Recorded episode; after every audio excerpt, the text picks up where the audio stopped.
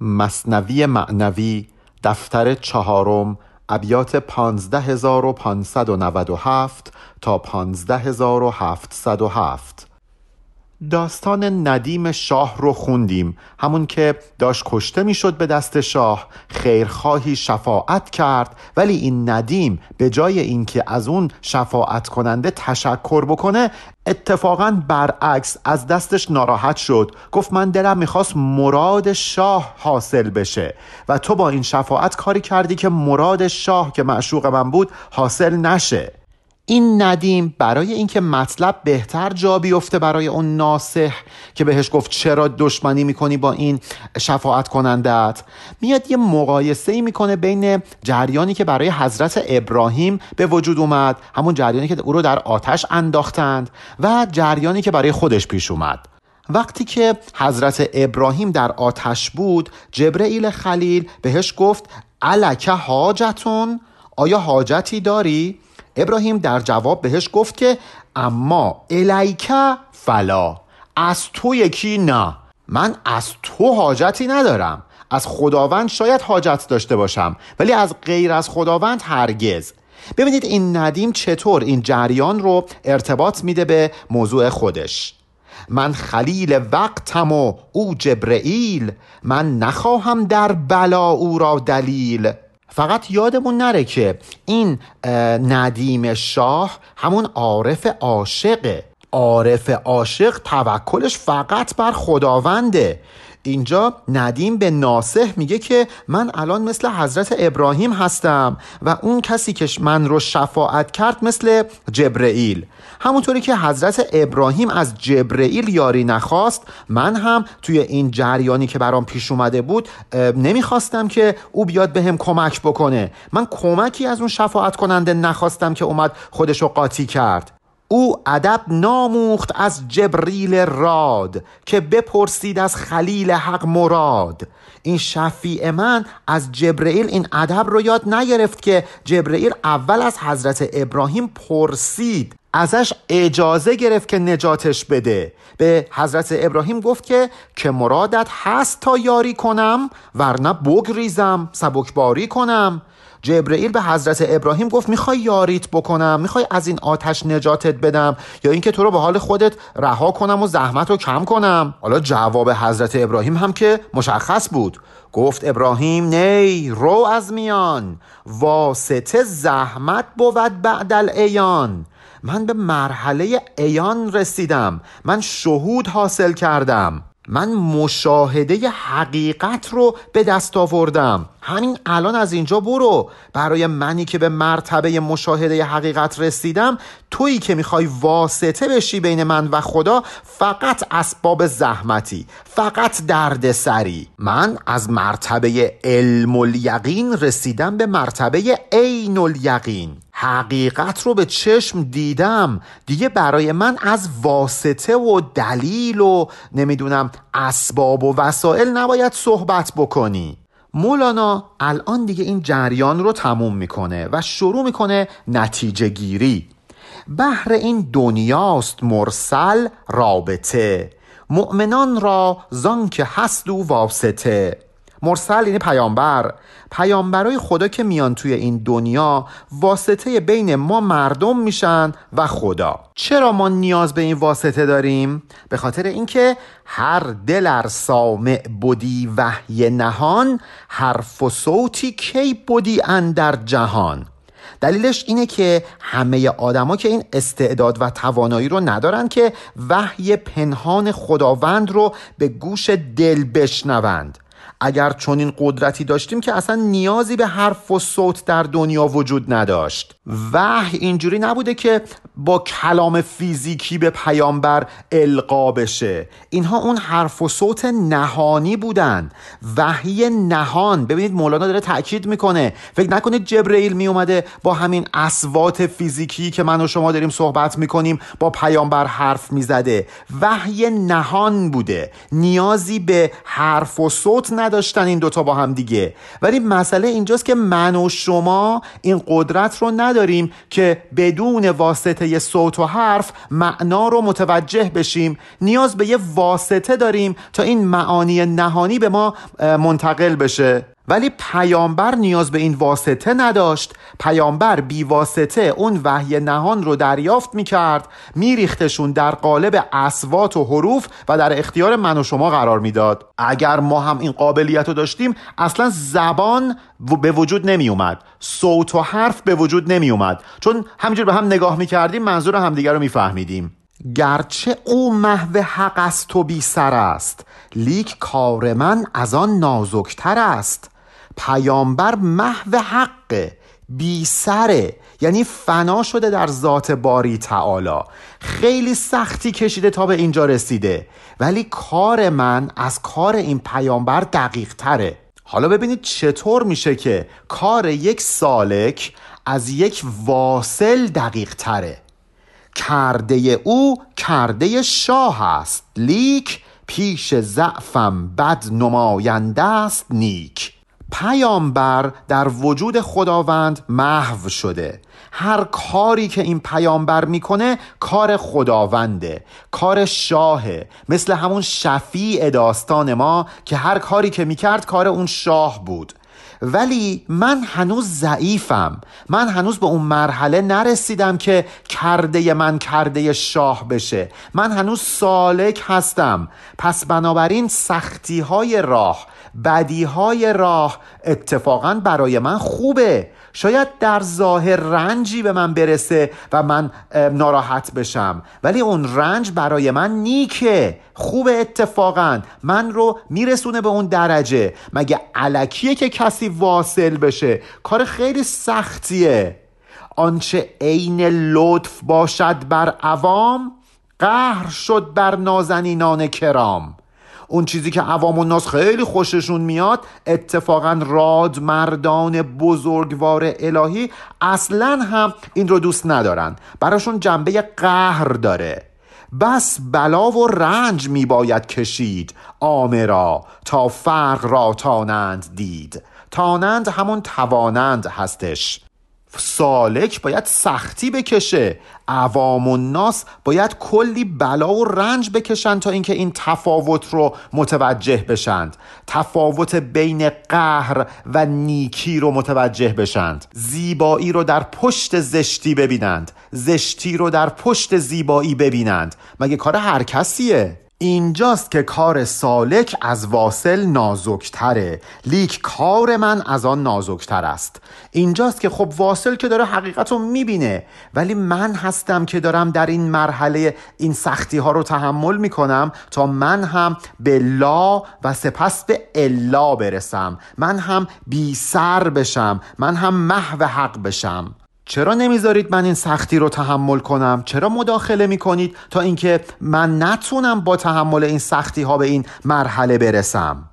که این حروف واسطه ای یار قار پیش واصل خار باشد. خار خار. باز هم برمیگردیم به بیت آخر قسمت قبل. اونجایی که مولانا گفت بهمون به گرچه از یک وجه منطق کاشف است لیک از ده وجه پرده و مکنف است اینجا هم داره میگه که کسی که واصل شده حقیقت رو شاهد بوده و دیگه نیازی به کلمات نداره این کلمات اتفاقا اذیتش می‌کنن. چون می‌بینه که هر چی از این کلمات استفاده می‌کنن نمی‌تونن حق مطلب رو ادا کنند. دقیقا مثل کسی میمونه که می‌خواد رنگ سبز رو توضیح بده. شما هر چقدر هم که با زبان تلاش بکنی رنگ سبز رو توضیح بدی نمی‌تونی این کار رو انجام بدی. اون کسی که رنگ سبز رو دیده ناراحت میشه. میگه این چیکار داره می‌کنه؟ چرا نمی‌تونه با کلمات رنگ سبز رو توضیح بده؟ فقط کافیه ما این رنگ سبز رو بگیریم جلوی چشممون. تا دیگه اصلا کلا بی نیاز بشیم از این سخنان از این حروف. پس بلا و رنج بایست و وقوف تا رهد آن روح صافی از حروف. سالک رنج و بلای خیلی زیادی رو باید تحمل بکنه. معرفت ها باید به دست بیاره تا اینکه روحش به اون درجه از خلوص برسه که دیگه نیازی به این حروف و کلمات نداشته باشه. یک سره به این منبع فیاز دست پیدا بکنه. ولی مگه هر کسی به این مرحله می‌رسه؟ لیک بعضی زین صدا کرتر شدند. باز بعضی صافی و برتر شدند. بعضیا این حروف رو شنیدند این بانگ هدایتگر الهی رو شنیدند و به مرحله خلوص و تعالی رسیدند. در مقابل بعضیا هم این صدا کرشون کرد. دیگه اصلا حرف تو گوششون نرفت. یعنی ما در مراحل اولیه نیاز به این حروف و این واسطه ها داریم. ولی وقتی خودمون حقیقت رو ببینیم دیگه بی نیاز میشیم. ولی نکته اینجاست که هر کسی به این مرحله نمی‌رسه. بعضیا این حروف رو میشنوند و گمراه میشند. بعضیا این حروف رو میشنوند و هدایت میشند. یوزل بهی کثیرن و یهدی بهی کثیرا. آیه 26 سوره بقره. همچو آب نیل آمد این بلا سعد را آب است و خون بر اشقیا. دقیقا این جریان مثل آب نیل میمونه. این سخنان چطور بعضیا رو گمراه کرد و بعضیا رو هدایت؟ آب نیل هم همینطور بود برای پیروان حضرت موسی یعنی نیکبختان به منزله آب بود و برای پیروان فرعون که نگونبختان بودند به منزله خون بود. اونا رو در خود بلعید و کشتشون. هر که پایان بینتر او مسعودتر. جدتر و کارت که افزون دید بر. ببینید آدم خوشبخت کسیه که عاقبت بین باشه. هر کسی که عاقبت اندیشتر باشه نیکبختره. کسی که محصول بیشتری رو از پیش می‌بینه دل به اون محصول بیشتر میبنده پس امروز بذر بهتری میکاره. با سعی بیشتری کشاورزی می‌کنه. زان که داند کین جهان کاشتن هست بهر محشر و برداشتن. اعمال ما در این دنیا مثل همین مزرعه میمونه. کسی که بدونه هر چی تو این دنیا بکاره باید در روز قیامت برداشت بکنه خب سعی می‌کنه که این دنیا بهتر کشاورزی بکنه بهتر محصول بکاره اعمال بهتری انجام بده. کشاورز که علکی تلاش نمی‌کنه. بگن خب برای چی اینقدر تلاش می‌کنی؟ بگه هیچی دیگه دارم تلاش می‌کنم. قطعا یه هدفی رو از این تلاشش دنبال می‌کنه. دقیقا مثل معامله میمونه. هیچ عقدی بهر عین خود نبود بلکه از بهر مقام ربح و سود. هیچ کسی معامله نمی‌کنه که بگه من معامله کردم. بلکه برای این معامله ای رو انجام میده که سودی کسب بکنه. پس هدفی رو دنبال می‌کنه. ما هم در این دنیا اگر کار نیک انجام میدیم هدفی رو دنبال می‌کنیم. هیچ نبود منکری گر بنگری منکریش بهر عین منکری. کسی که خصومت می‌کنه انکار می‌کنه فقط به خاطر علاقه به خصومت و انکار این کار رو انجام نمیده بلکه یه هدفی پشت سر این انکار و این خصومتش داره. اون هدف چیه؟ بل برای قهر خسمن در حسد یا فزونی جستن و اظهار خد. دلیل این خصومت و دشمنی یا حسادت یا برتری جویی یا اظهار وجود. اینها همه باعث این خصومت های دنیوی میشن. وان فزونی هم پی طمع دگر. بی معانی چاشنی ندهد سور در پس همه اینها یک انگیزه و چشم داشته دیگری مخفی شده. اینجوری نیستش که یک ظاهری وجود داشته باشه بدون اینکه معنایی پشت این ظاهر ما بتونیم متصور بشیم. پس بنابراین ظاهر بدون معنا لذت و گیرایی نداره. ندهد سور اینجا یعنی ذوق و لذتی نداره. اگه قرار بود ما برامون ظاهر فقط لذت داشته باشه که می‌رفتیم عاشق یه عروسک می‌شدیم. چرا میریم عاشق یه آدم میشیم؟ خب عروسک هم که اتفاقا خیلی از اون آدم خوشگلتر ساخته شده. چون معنایی پشت این ظاهر نیست. زان همی پرسی چرا این می‌کنی که سوور زیت است و معنی روشنی. زیت یا زیت یعنی روغن. شما وقتی روغن تو چراغ میریزی بهت میگن چرا داری روغن تو چراغ میریزی؟ میگی به خاطر اینکه این روغن تبدیل میشه به نور به روشنی. پس هدف من روغن ریختن نیستش که. هدف من به دست آوردن روشنیه. به خاطر همینه که ما از افراد می‌پرسیم برای چی این کار رو انجام میدی؟ دنبال معنای پشت ظاهر هستیم. ورنه این گفتن چرا از بهر چیست؟ چون که صورت بهر عین صورتی است. واسه همینه که وقتی می‌بینیم یه نفر یه کاری داره انجام میده ازش می‌پرسیم چرا این کار رو می‌کنی؟ اگه باطنی وجود نداشت و هرچی بود همین ظاهر بود که ما اصلا نمیپرسیدیم چرا. اینکه می‌پرسیم چرا به خاطر اینه که می‌خوایم از نیت باطنی اون شخص آگاهی پیدا بکنیم. می‌خوایم ببینیم چه سودی از این کار آیدش میشه که داره این کار رو انجام میده. و اگر نه که این پرسش فایده ای نداشت. چون که صورت بهر عین صورت نیست ما می‌پرسیم چرا. اگر صورت بهر عین صورت بود که ما نمیپرسیدیم چرا. این چرا گفتن سوال از فایده است. جز برای این چرا گفتن بد است. وقتی چون و چرا می‌کنیم به خاطر اینه که ببینیم منظور از این ظاهر چیه. وگرنه که چه فایده ای داره چون و چرا بکنیم. از چه رو فایده جویی؟ ای امین چون بود فایده این خود همین. ای فرد امین اگر در ظاهر همه چیز تو بتونی فایدش رو ببینی پس چرا می‌پرسی چرا؟ پس چرا درباره معنا و فایده هر چیزی سوال می‌کنی؟ ببینید مولانا چی داره به ما میگه؟ میگه در ظاهر امور معنا مشخص نیست. شما باید سوال کنی بگی چرا این ظاهر وجود داره که در پاسخ به این چرا به معنای پشت این ظاهر دست پیدا بکنی؟ چرا داره این کار رو انجام میدی؟ به خاطر اینکه به فلان هدف برسم. حالا نتیجه ای که مولانا می‌خواد بگیره نقش و نگار عالمه. میگه چرا باید این همه نقش و نگار در این عالم وجود داشته باشه؟ حتما یه حکمتی پشت این ظاهر آسمان و زمین وجود داره. پس نقوش آسمان وحل زمین نیست حکمتگان بود بهر همین. پس اگر آسمان و زمین و این مخلوقات این صور ظاهری رو دارن فقط برای این نیست که یک صورت ظاهری بهشون بخشیده باشیم. حتما علتی پشتش هستش. حتما حکمتی پشت این ظاهر دنیا وجود داره. گر حکیمی نیست این ترتیب چیست؟ ور حکیمی هست چون فعلش توهیست اگر خالق حکیمی در کار نیست پس این نظم و ترتیبی که در این عالم وجود داره از کجاست؟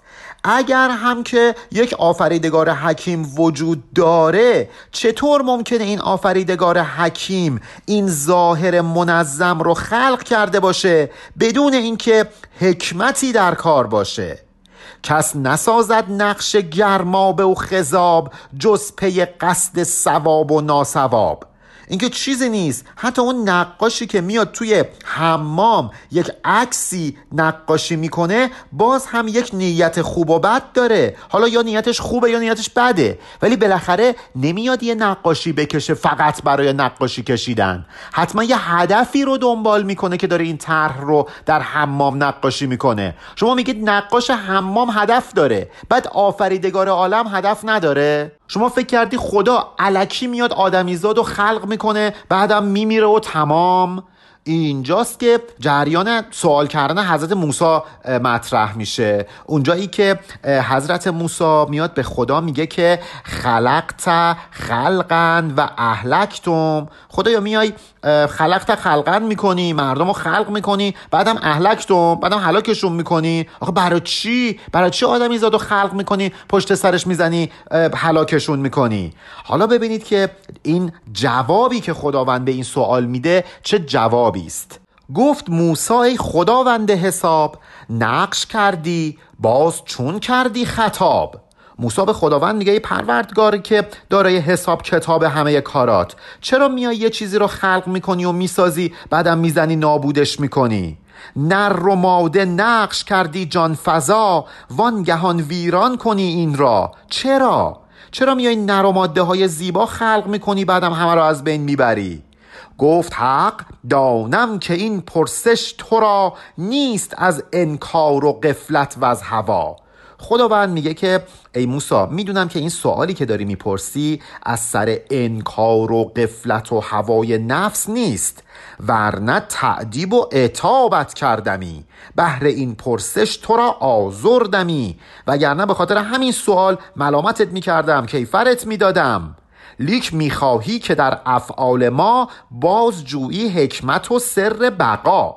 من می‌دونم که تو اگه این سوال رو می‌پرسی هدف اینه که یه تفحصی بکنی حکمت اعمال من خداوند رو درک بکنی راز بقای خلقت رو به دست بیاری تا از آن واقف کنی مرعام را پخته کردانی بدین هم خام را. بعدم وقتی خودت جواب سوال رو گرفتی مردم رو ازش آگاه بکنی از خامی و نادانی نجاتشون بدی.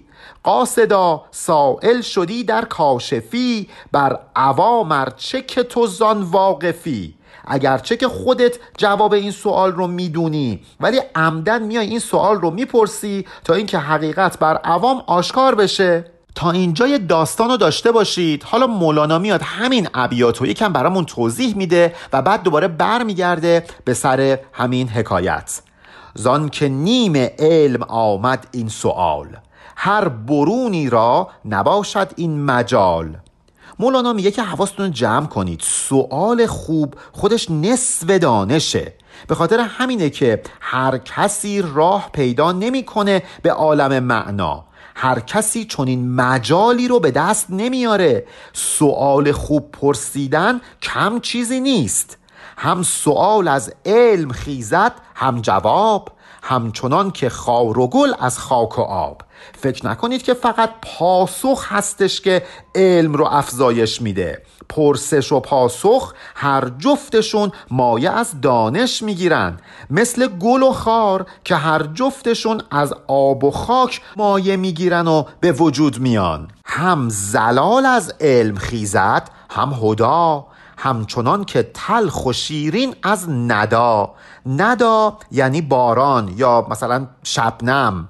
بله علم می‌تونه باعث زلال بشه یعنی گمراهی از طرفی می‌تونه باعث هدا یا هدایت هم بشه. مگر نه اینکه باران وقتی میباره نتیجهش هم میوه تلخه و هم میوه شیرین. یکی از علمش استفاده می‌کنه بمب اتم می‌سازه. یکی از علمش استفاده می‌کنه مثلا جارو برقی تولید می‌کنه. پس علم می‌تونه هر دوی اینها رو در بر داشته باشه. اسلام می‌تونه میوه های تلخ و شیرین داشته باشه. می‌تونه داعش و طالبان داشته باشه. از طرفی می‌تونه ملا صدرا داشته باشه. به خاطر همینه که ما داریم میگیم گمراهی و هدایت هر جفتشون از دانش نشأت می‌گیرند. به خاطر همینه که میگیم که خاک نمناک هم میوه تلخ میده و هم میوه شیرینی. زاشنایی خیزدین بغز و ولا و از غذای خوش بود سقم و قوا. دوستی و دشمنی هر جفتشون معلول آشنایی افراد با همه. بیماری و تندرستی هر جفتشون ناشی از غذایی که ما می‌خوریم. مستفید اعجمی شد آن کلیم تا عجمیان را کند زین سر علیم. موسا تجاهل کرد. خودشو زد به جهل و نادانی. تظاهر کرد که جواب این سوال رو نمی‌دونه. چرا این کار رو انجام داد؟ چرا سوالی کرد حاکی از ناآگاهی؟ در حالی که خودش جواب این سوال رو می‌دونست. دلیلش این بود که خداوند بهش جواب بده. بعد قافلان و جاهلان از سر استمرار چرخه زندگی و مرگ آگاه بشن. موسا می‌خواست اعجمها یعنی مردم ناآگاه مستفید این سوال بشن. یعنی یه فایده ای از این سوال به دست بیارن. به خاطر همین اومد این سوال رو پرسید این سوال خوب رو. ما هم از وی اعجمی سازیم خیش پاسخش آریم چون بیگانه پیش. انگار که این بیت رو خداوند داره میگه. خداوند میگه که من هم این تجاهل موسا رو میپذیرم. پاسخی در خور بیگانگان بهش میدم تا اون قافلان حقیقی هوشیار بشند. فرض می‌کنیم که موسا بیگانه است. یعنی آشنایی نداره با جواب این سوال. در حالی که من خدا می‌دونم موسا جواب سوال رو می‌دونه. هدف این سوال برام آشکاره. پس منم میگم اشکال نداره. جوری جواب تو میدم انگار تو نمی‌دونی. خرفروشان خسم یکدیگر شدند تا کلید قفل آن عقد آمدند. یه مثال براتون می‌زنم. خر فروشا وقتی می‌خوان یه معامله انجام بدن شروع می‌کنن به مجادله و کشمکش. یه دعوای زرگری را میندازن علکی خودشون خریدار و اون یکی فروشنده نشون میده بازارگرمی می‌کنن تا اینکه یه مشتری بیاد خیال بکنه که اینا واقعا دارن سر این خر جنگ می‌کنن. بگه به عجب خر خوبیه. اینا دارن سرش جنگ می‌کنن. حالا مثلا خر علیله ها ولی کن یه جوری تظاهر می‌کنن که این مشتری بیچاره فکر می‌کنه خره خیلی خر سالمیه. این خرفروشا با این تریکشون میان قفل بسته معامله رو باز می‌کنند. ببینید کلی از گفتگوهایی که در قرآن و در کتب مذهبی وجود داره هم همینطوره. یعنی هدف اینه که مردم آگاه بشن. اون دعوای دعوای زرگریه. شما خیلی از داستانا رو می‌خونید که میگید چرا پیامبر به خدا داره این رو میگه؟ داره میگه که من و شما از این گفتگو و مکالمه یک چیزی دستگیرمون بشه. خب حالا برگردیم سر همین داستان. ببینیم خداوند چه جوابی به موسی میده. سوال موسی چی بود؟ اینکه چرا مردم رو خلق می‌کنی بعدم میکشیشون هلاکشون می‌کنی؟ پس بفرمودش خدا ای زول و باب. چون بپرسیدی بیا بشنو جواب. خداوند میگه ای موسایی که زول و باب هستی صاحب خرد و عقل هستی بیا می‌خوام جوابت رو بهت بدم. موسیا تخمی بکارن در زمین تا تو خود هم وادهی انصاف این. بیا یه بذری رو در زمین بکار تا اینکه من با همین کار پاسخت رو بهت بدم. چون که موسا کشت و شد کشتش تمام خوشه هایش یافت خوبی و نظام. وقتی که موسی این بذر رو در زمین کاشت و این بذر خوشه داد و خوشه ها به بار نشست داست بگرفت و مران را می برید پس ندا از غیب در گوشش رسید. موسی هم داستش رو برداشت و شروع کرد به درو کردن این گندمی که کاشته این بذری که کاشته. بعد یه ندایی در گوشش پیچید که چرا کشتی کنی و پروری چون کمالی یافت آن را می‌بری؟ چرا میای یه بذری و میکاری بعد پرورشش میدی به کمال میرسونیش بعدم سر این بذر رو می‌بری؟ گفت یارب زان کنم ویران و پست که در اینجا دانه هست و کاه هست. موسی گفت خدایا این کار رو انجام میدم به خاطر اینکه اینجا هم دانه وجود داره و هم کاه. به خاطر همینه که دارم این رو می‌برم این خوشه ها رو درو می‌کنم. دانه لایق نیست در انبار کاه. کاه در انبار گندم هم تباه. درست نیستش که دانه در انبار کاه باشه کاه در انبار گندم. این که کار درستی نیست باید اینا رو از هم جداشون بکنم. نیست حکمت این دو را آمیختن. فرق واجب می کند در بیختن. عقل این رو حکم می‌کنه که باید از هم جداشون بکنم. این کار عاقلانه ای نیستش که با هم قاطیشون کنم. بیختن اینها یعنی قربال کردن اینها نشانه حکمت و داناییه. گفت این دانش تو از کی یافتی که به دانش بیدری برساختی؟ بیدر یعنی خرمن حالا فرض کنید گندم. خدا بهش میگه که از کی یاد گرفتی که اینجوری خرمن درست کنی؟ گفت تمییزم تو دادی ای خدا. گفت پس تمییز چون نبود مرا؟ موسی میگه خدایا تو خودت این قدرت تشخیص و تمیز رو به من دادی تا اینکه کاه رو از دانه جدا بکنم. خدا میگه اه من یادت دادم. اون وقت فکر می‌کنی خودم این کار رو بلد نیستم. من خودم قوه تشخیص ندارم. وقتی که به تو یاد دادم خب قطعا خودم هم واجد این توانایی هستم. در خلایق روحهای پاک هست روحهای تیره گلناک هست.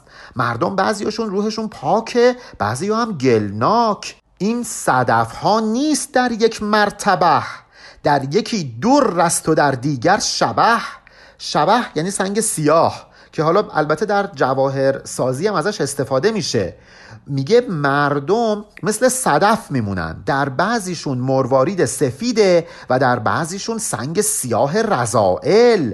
واجب است اظهار این نیک و تباه همچنان که اظهار گندم ها کاه. همونطوری که تو باید گندم رو از کاه جدا بکنی باید نیکان هم از بدان جدا بشن. باید هر کسی نتیجه اعمال خودش رو ببینه. بهر اظهار است این خلق جهان تا نماند گنج حکمت ها نهان. ما چرا اومدیم خلایق رو توی این دنیا آفریدیم؟ به خاطر اینکه گنج حکمت های نهان الهی مخفی نمونه.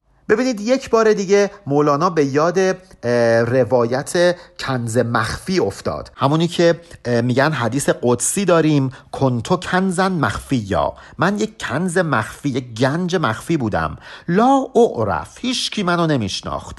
فاحبیتو ان اعرف. درم می‌خواست شناخته بشم. فخلقت و خلقن واسه همین مردم رو خلق کردم. و تعرفت الیهم. خودمو بهشون شناسوندم. فبی عرفون. پس به واسطه خودم من رو شناختند. البته حالا اینکه این حدیث حدیث درستیه یا نیست ما کاری نداریم. مولانا خیلی به حقیقت این احادیث و این روایات و داستانا کاری نداره. یه منظوری رو می‌خواد به ما منتقل بکنه. ما اون منظور رو باید بگیریم. می‌خواد بگه همونطوری که خداوند یک گنج مخفی بود که خودش رو شناساند تو هم جوهر خودت رو گم مکن. کنتو کنزن گفت مخفیان شنو جوهر خود گم مکن اظهار شو. تو هم گوهر نهفته وجود خودت رو آتل و باطل نگذار. اون چیزی که در سویدای دلت گذاشتن رو آشکار کن. این حقیقت انسان بودن خودت رو آشکار کن. جنبه الهی وجود خودت رو با طاعات و ریاضات نمایان کن. بیا این هجاب ها رو از روی روح حیوانیت بردار. اسیر این روح حیوانی باقی نمون. در بند این روح حیوانی این عقل جزوی این وهم و خیال باقی نمون. برو به سمت اون روحی که باقیه. برو به سمت عقل کل. و الان اینجا مولانا می‌خواد یه چیز رو برامون بیان بکنه. می‌خواد برامون بیان بکنه که روح حیوانی عقل جزوی نمی‌دونم وهم و خیال همشون مثل دوغن. ولی روح وحی که باقی است در این دوغ مثل روغنی مخفی شده. حالا بیاید با همدیگه این توضیح مولانا رو بخونیم. جوهر صدقت خفی شد در دروغ همچو طعم روغنن در طعم دوغ. دوغ اینجا کنایه از جسم ماست. روغن کنایه از روح لطیفی است که در این جسم مخفی شده. مثل روغنی که در دوغ مخفی شده. دروغ همین جنبه جسمانی انسانه که حقیقتا دروغه کاذبه غیر اصیله.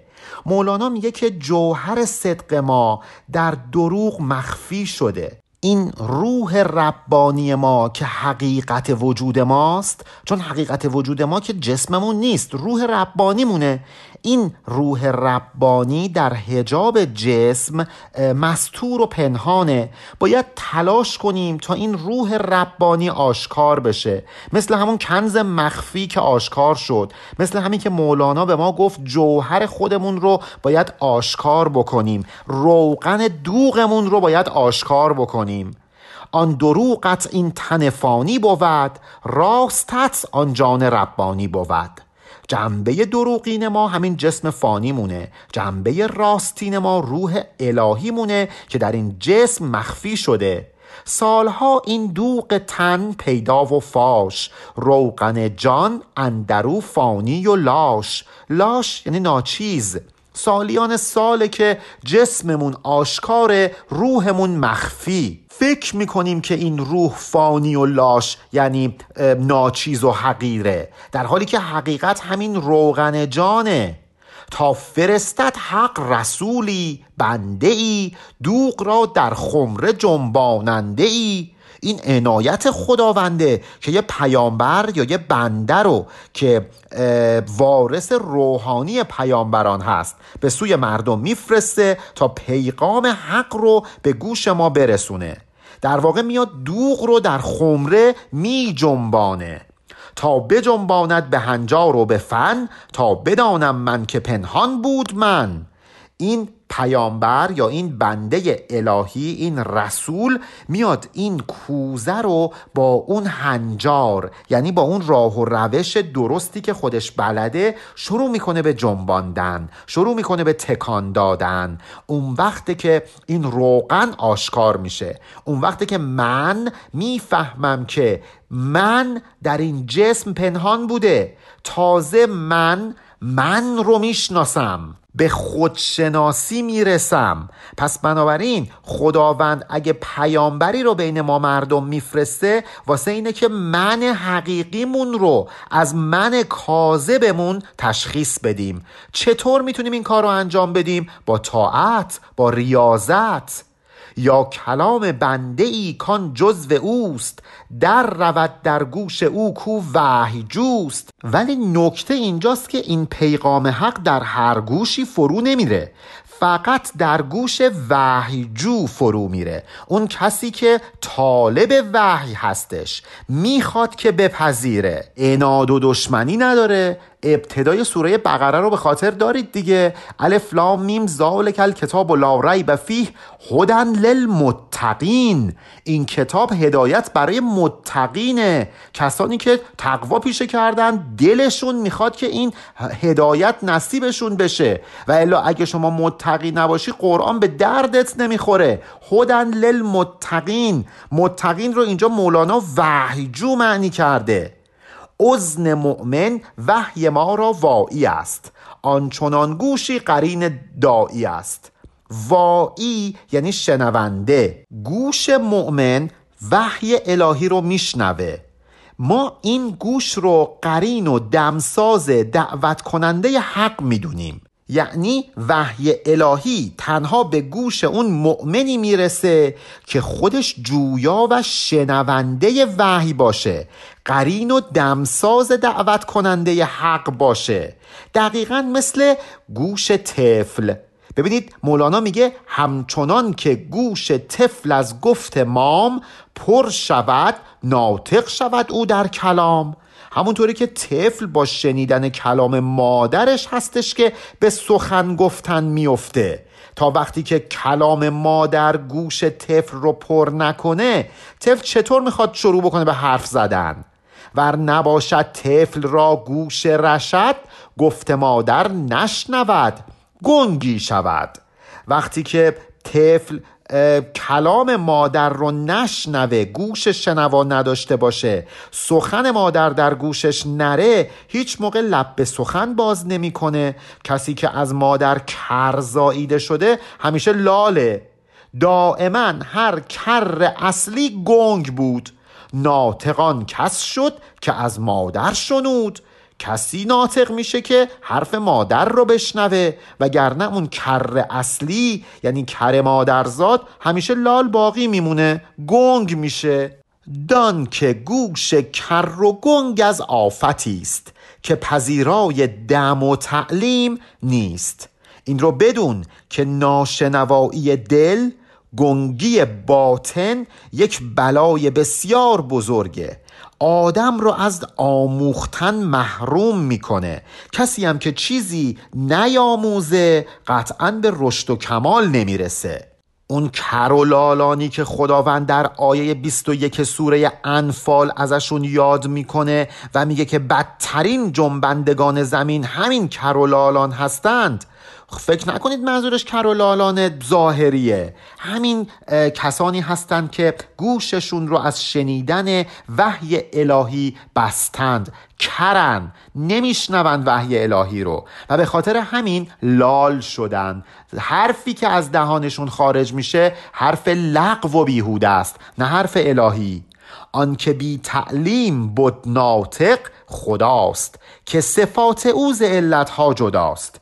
بله خداوند تنها موجودیه که به مقتضای صفاتی که داره از هر علت و سببی بینیازه به خاطر همین بدون اینکه تعلیمی دیده باشه آموخته آموخته سخن میگه یا چو آدم کرده تلقینش خدا بی هجاب مادر و دایه و ازا ازا با رزه یعنی روبرو. ببینید حضرت آدم اگر بدون اینکه از مادرش کلامی شنید بدون اینکه دایعی روبروش بود شروع کرد به حرف زدن به خاطر این بود که خدا بهش تلقین کرده بود. نگید چرا پس خدا می‌تونه حرف بزنه حضرت آدم می‌تونه حرف بزنه؟ اگر تو میگی باید گوشمون پر از حرف باشه تا ما بتونیم سخن بگیم. مولانا داره به این سوال جواب میده. میگه خداوند صفاتش منحصر به فرده. حضرت آدم هم که خداوند خودش بهش تلقین کرد. شما که خدا نیستی شما که حضرت آدم نیستی باید گوشتو پر از حرف کنی تا اینکه بتونی خودت حرف بزنی. یا مسیحی که به تعلیم ودود در ولادت ناطق آمد در وجود از برای دفع تهمت در ولاد که نزاد است از زنا و از فساد. یک مثال دیگه اگه حضرت عیسی به محض اینکه متولد شد شروع کرد به حرف زدن. خب این به خاطر تعلیم خدا بود. می‌خواست که مادرش مریم را از تهمت زنا و فساد مبرا بکنه. جنبشی بایست اندر اجتهاد تا که دوغان روغن از دل باز داد. همه ماها که مثل حضرت عیسی و حضرت آدم نیستیم ماها باید جهد و کوشش بکنیم باید یک گوش شنوای حق داشته باشیم زبان گویای حقیقت داشته باشیم. اگر این طور باشه می‌تونیم دوغمون رو یعنی این تن فانی و دروغمون رو بجنبانیم به حرکت در بیاریم به نحوی که روغنش رو یعنی جان ربانیش رو باز پس بده. همونطوری که روغن از دوغ آشکار میشه جان ربانی از جسم کاذب ما خودش رو نشون میده. روغن در دوغ باشد چون عدم دوغ در هستی برآورده علم. تا وقتی که ما این تلاش و کوشش رو نکنیم روغن در دوغ مخفیه. انگار که اصلا وجود نداشته. این فقط دوغه که عرض اندام می‌کنه و خودش رو به رخ می‌کشه. فقط دوغه که علمش رو بلند می‌کنه. در حالی که حقیقت چیز دیگری است. آنکه هستت مینماید هست پوست. وان که فانی مینماید اصل اوست. اون چیزی که به نظرت هستی حقیقیته چیزی به جز پوسته نیست و اون چیزی که به نظرت فانی و معدومه اتفاقا همون وجود حقیقی و اصل خود تو هستش. دوغ روغن ناگرفتست و کهن. تا به نگزینی بنه خرجش مکن. اگه این دوغت رو هنوز نجنباندی و روغنش رو نگرفتی این دوغت کهنه مونده. بدون که تا وقتی روغنش رو نگرفتی باید بذاریش کنار مصرفش نکنی. ما همیشه جسممون رو خرج روحمون می‌کنیم. اگر روح آلوده داشته باشیم جسممون کارهای بد می‌کنه. و اگر روح پاکیزه داشته باشیم جسممون کارهای نیک می‌کنه. تا وقتی این روغن رو از دوغ نگرفتیم تا وقتی این روح الهی رو بر وجود خودمون حاکم نکردیم نباید قوای جسمانیمون رو خرج این روح بکنیم. چون در این صورت مطمئن باشید که ظالم خواهیم شد. هین بگردانش به دانش دست دست تا نماید آنچه پنهان کرده است. ای طالب ای سالک به مدد دانش و معرفت اون دوغ جسمت رو چنان بجنبان چنان ریاضت بکش تا روغنی که در خودش نهان کرده رو آشکار بکنه. اون من حقیقی و روح الهی در وجود تو طلوع بکنه. زان که این فانی دلیل باقی است. لابه مستان دلیل ساقی است. جسم فانی تو دلیل بر روح باقی توست.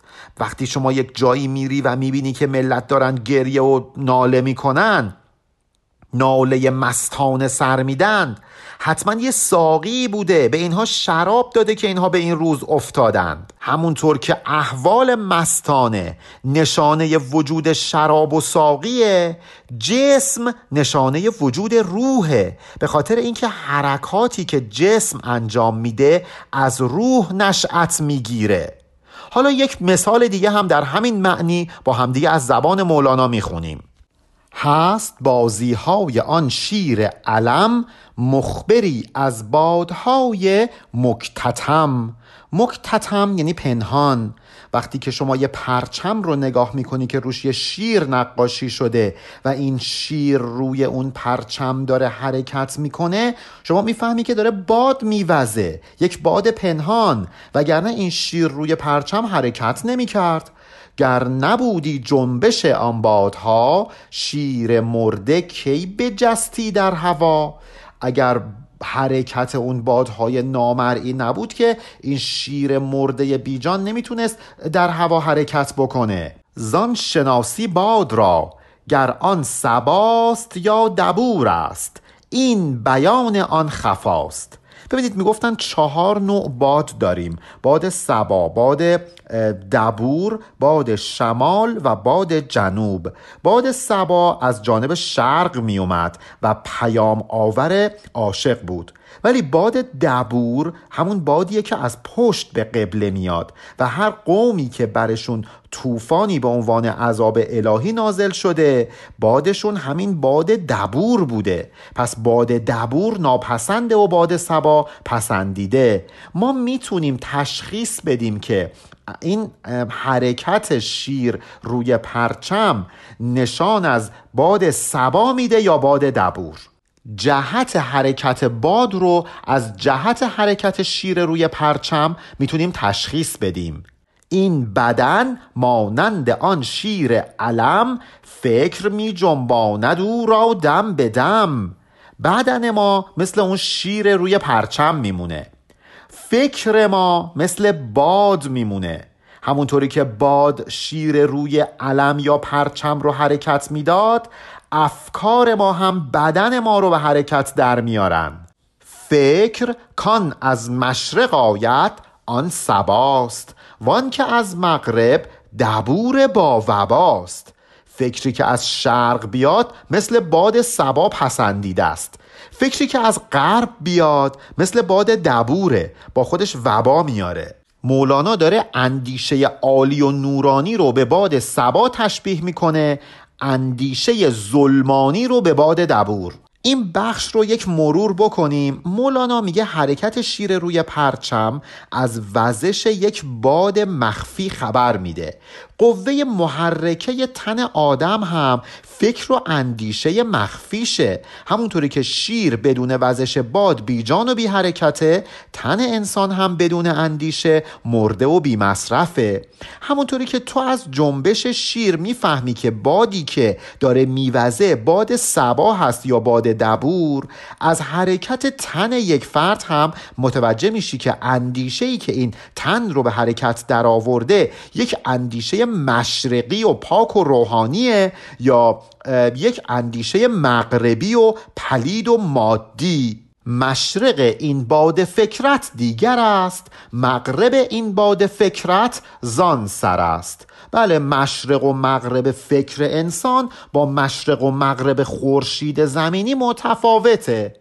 مه جماد است و بود شرقش جماد. جان جان جان بود شرق فعاد ماه جامده مشرقش هم جامده. ولی مشرق دل آدم جان جان جانه. یعنی خود ذات باری تعالی است. مولانا داره تفاوت این دو مشرق و دو مغرب رو برامون میگه. همونی که گفتش که مشرق این باد فکرت دیگر است. حالا داره میگه بله مشرق زمینی منظورم نیستا. مشرق جان جان جان. همون مشرق فعاد مشرق دل انسان. شرق خورشیدی که شد باطن فروز قشر و عکس آن بود خورشید روز. یه خورشیدی توی این آسمانه. این خورشید یک جلوه است از اون خورشید حقیقی. خورشید آسمان انعکاس و پوسته مشرق اون خورشیدیه که باطن آدم رو فروزان می‌کنه نه زمین جسمانی رو. زان که چون مرده بود تن بی لحب. پیش او نه روز بنماید نه شب. بی لحب یعنی بدون شعله بدون آتش. وقتی که روح انسان بی لحب میشه یعنی شعله روح در جسم انسان خاموش میشه انسان میمیره دیگه روز و شب رو نمی‌تونه ببینه. ور نباشد آن چو این باشد تمام بی شب و بی روز دارد انتظام. وقتی که آن نباشه یعنی جسم وجود نداشته باشه ولی این تمام باشه یعنی روح کامل باشه. بی شب و بی روز دارد انتظام. اون موقع است که شما می‌بینی که بدون اینکه شب و روزی هم وجود داشته باشه کار روح انسان در نهایت سامان و انتظام قرار خواهد داشت. روح نیازی به جسم نداره. خلاصه این بیت یعنی این. یعنی روح انسان به جسم نیازی نداره. به شرطی که این روح تمام باشه. کمال پیدا کرده باشه. همچنان که چشم می‌بیند به خواب بیمه و خورشید ماه و آفتاب. وقتی ما در خواب و رویا هستیم یه چیزی رو می‌بینیم نیاز به ماه و خورشید داریم. خواب که نیاز به ماه و خورشید نداره. بدون ماه و خورشید هم ما می‌تونیم خواب ببینیم. برای دیدن تصاویر در عالم خواب نیاز به ماه و خورشید نداریم. البته این بیت رو اینجوری هم معنا کردن که وقتی که ما خواب هستیم بدون اینکه ماه و خورشیدی وجود داشته باشه در عالم خواب ما ماه و خورشید رو می‌بینیم. حالا به هر حال نوم ما چون شد اخل موت ای فلان زین برادر آن برادر را بدان. یک حدیثی هست که میگه که خواب برادر مرگه. میگه اگر میگن خواب برادر مرگ هست تو باید از این برادر اون یکی برادر رو بشناسی. یعنی وقتی عالم خواب رو برای خودت متصور میشی به عالم مرگ دست پیدا بکنی. ور بگویندت که هستان فرع این مشنو آن را ای مقلد بی یقین. اگر بهت گفتن عالم خواب فرعی است بر عالم بیداری تو باور نکن. این که میگن خواب برادر مرگ بی دلیل نیست به خاطر اینکه در هر جفتشون روح ما یک جولان پیدا می‌کنه. چیزی می‌بینه که در عالم مادی نمی‌تونه ببینه. خیلی وقتا ما تو عالم خواب یه چیزایی می‌بینیم که در بیداری ندیدیم یا اتفاقا سالها بعد اون رو در بیداری می‌بینیم. پس نباید باور کنیم که بهمون به بگن خواب فرعی است بر بیداری. اصلا همچین چیزی نیست. می ببیند خواب جانت وصف حال که به بیداری نبینی بیست سال. وقتی خواب هستی روحت یه چیزایی رو می‌بینه یک وصف حالی از تو یا دیگران رو می‌بینه که تو عمرن تا 20 سال دیگه هم نمی‌تونستی همچین چیزی رو ببینی. در پی تعبیر آن تو عمرها میدوی سوی شهان باده ها سالهای سال میری دنبال بزرگان عقل و هوش میگردی تا اینکه تعبیر این خواب رو بهت بگن. دها یا دها یعنی زیرکی و باهوشی.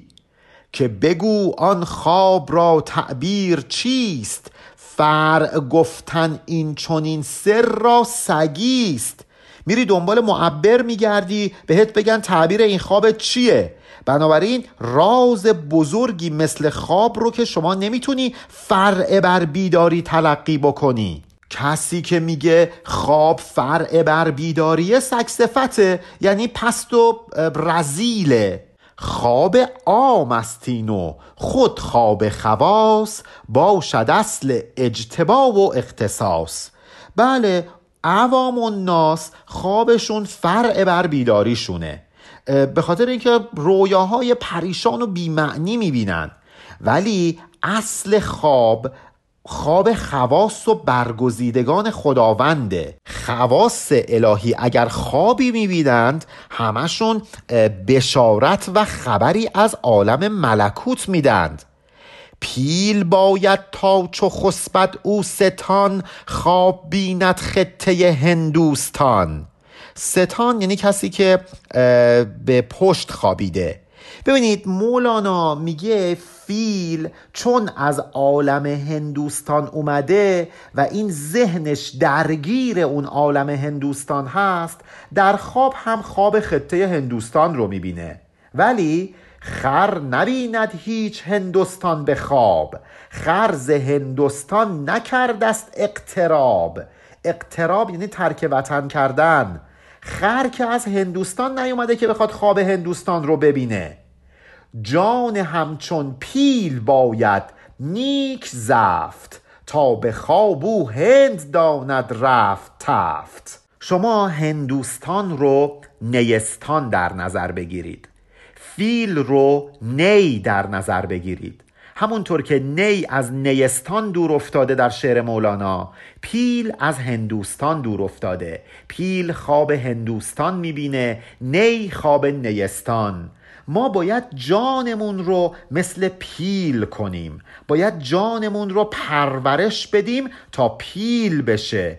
اون موقع است که خواب هندوستان رو خواهیم دید. اون موقع است که خوابمون خواب عوام نخواهد بود. رویای ما صادقه خواهد بود. ذکر هندوستان کند پیل از طلب پس مصور گردد آن ذکرش به شب.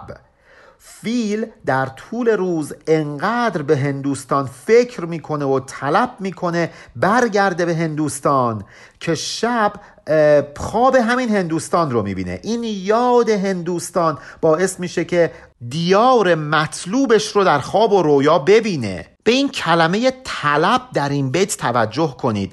انسان باید بخواد چیزی رو که به دستش بیاره. اذکر الله کار هر اوباش نیست. ارجعی بر پای هر قلاش نیست. آیه 41 سوره احزاب یا ایها الذین آمنو اذکر الله ذکرا کثیرا. مگه کار هر کسی هست که مدام خدا رو در نظر داشته باشه؟ ببینید ذکر گفتن یک کار ظاهریه. شما تسبیح دست بگیر هی بگو سبحان الله سبحان الله. این که ذکر نیست. ذکر یعنی در همه کارهات خدا رو در نظر داشته باشی. خدا رو فراموش نکنی. خدا رو یاد کنی. در اعمالت خدا رو یاد کنی. نه اینکه هر غلطی دلت می‌خواد انجام بدی بعد با تسبیح بگی سبحان الله لا اله الا الله. به چه دردی می‌خوره؟ اینکه ذکر نیست. مولانا میگه کار هر کسی نیستش که اذکر الله بکنه. بله همه ماها می‌تونیم بگیم سبحان الله.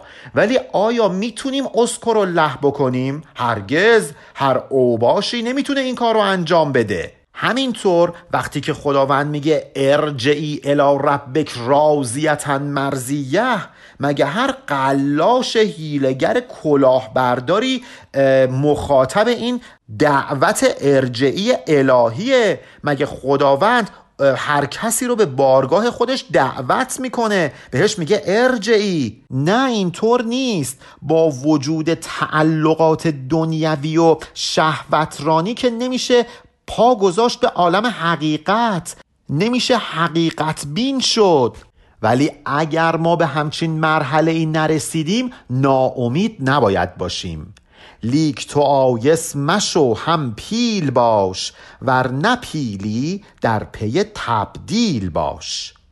اگر که فیل نیستی سعی کن تبدیل بشی به پیل. ناامید نشو سعی خودتو بکن تا بدل بشی جزو ابدال بشی. ناامید نشو.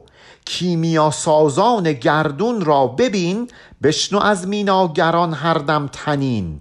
کیمیا سازان پیامبرانند میناگران فرشتگان. یا شما می‌تونید کیمیا سازان و میناگران رو انبیا و اولیاء الهی در نظر بگیرید. به هر حال ما باید دست به دامان اینها بشیم. ما باید از اینها حرف بشنویم و خودمون رو تبدیل بکنیم. مثل وجودمون رو به طلا تبدیل بکنیم. خر روحمون رو به پیل تبدیل بکنیم. نقش بندانند در جو فلک کارسازانند بهر لیولک. لیولک من تو. بله این انبیا و اولیاء الهی در فراز آسمان ها مثل نقاشانی هستند که دارند برای من و تو کار می‌کنند. اینها هستند که خودشون رو وقف کردند تا ما به پیل تبدیل بشیم مثمون به طلا تبدیل بشه. گر نبینی خلق مشکین جیب را بنگره شب کور این آسیب را. من مشکین جیب رو مشکین جیب خوندم به خاطر اینکه با آسیب هم قافیه بشه. ولی خب درستش مشکین جیب هستش. ای کوردل اگر نمی‌تونی چنین انبیا و اولیایی رو که مشکین جیب هستند. یعنی لباسشون بوی مشک میده. قلب و روحشون به عطر حقیقت معطر شده. اگه نمی‌تونی اینها رو ببینی اگر نمی‌تونی اینها رو بشناسی حداقل یه کاری کن. ببین آثاری که ازشون بهت رسیده چیه؟ به این آثار توجه کن. اینجا آسیب رو شما زیان معنا نکنید. آسیب رو جمیع آثار و میراث معنوی این بزرگان در نظر بگیرید. هر دم آسیب است در ادراک تو نبت نو نو رسته بین از خاک تو. آثار معنوی این انبیا و اولیا لحظه به لحظه جلوی چشمت هستند. تو باید اینها رو ببینی. باید هر لحظه ببینی که چطور داره از خاک وجودت یک گیاه نو رشد می‌کنه. اگر یک حال معنوی و درخشان در زمیرت پیدا می کنی این رو بدون که این حال همه از آثار وجودی اون انبیا و اولیاء پاکدل الهیه. اگر اونها نبودن که ما از فیض الهی برخوردار نمی شدیم زین بود ابراهیم ادهم دید خواب بست هندوستان دل را بی هجاب داستان ابراهیم ادهم رو ما در همین دفتر چهارم خوندیم دیگه. خوابیده بود دید از بالای سقف خونهشون داره صدای پا میاد. گفت چیکار می‌کنید؟ گفت دارن شترانمون رو پیدا می‌کنیم. بهشون گفت رو پشت بوم خونه ما دنبال شتر میگردی. گفت ای چطور تو رو تخت پادشاهی دنبال لقای خدا میگردی؟ ما رو پشت بوم دنبال شتر نگردیم. بعد دیگه کلا از دیدگان محو شد و رفت در عالم عرفان. مولانا میگه که ابراهیم ادهم هم هندوستان دل رو در رویا دید. به خاطر همین بود که از دنیا برید. لاجرم زنجیرها را بردارید مملکت بر هم زد و شد ناپدید. زنجیرهای وابستگی به دنیا رو پاره کرد و بسات پادشاهی خودش رو برهم زد و از انظار ناپدید شد. آن نشان دید هندوستان بود که جهد از خواب و دیوانه شود. اگر می‌خوای ببینی که یه نفر هندوستان رو دیده در خواب یا نه ببین که آیا این از خواب میپره و دیوانه میشه یا نه. علامت این که ما هندوستان حقیقت رو در خواب ببینیم اینه که از خواب بپریم و دیوونه بشیم. میفشاند خاک بر تدبیرها میدراند حلقه زنجیرها. مثل دیوونه ها از این خواب قفلت اگر کسی برجهید مثل دیوانه های بیقرار خاک بر هرچه تدبیر و عافیت جویی بود ریخت و حلقه های زنجیر تعلق رو پاره کرد. معلومه که هندوستان حقیقت رو در خواب دیده. آنچنان که گفت پیغمبر ز نور که نشانش آن بود اندر صدور پیامبر میگن که اگر می‌خوای ببینی نور حقیقت بر قلبی ساطع شده یا نه علامتش اینه که تجافی آورد از دار القرور هم انابت آورد از دار و سرور نشانش اینه که وقتی نور به دلی تابیده بشه اون موقع صاحب این دل از این دنیا که سرای فریب هست دوری می جوید و به سرای سرور یعنی آخرت یا بهشت باز میگرده. از دنیا روگردان میشه و همه توجهش معطوف به آخرت میشه. بهر شرح این حدیث مصطفی داستانی بشنو ای یار صفا اگر می‌خوای این حدیث حضرت رو خوب متوجه بشی بذار یه حکایت برات تعریف بکنم که انشاءالله این حکایت رو ما در ابیات بعد خواهیم خواند. پایان بیت 15707 علی ارفانیان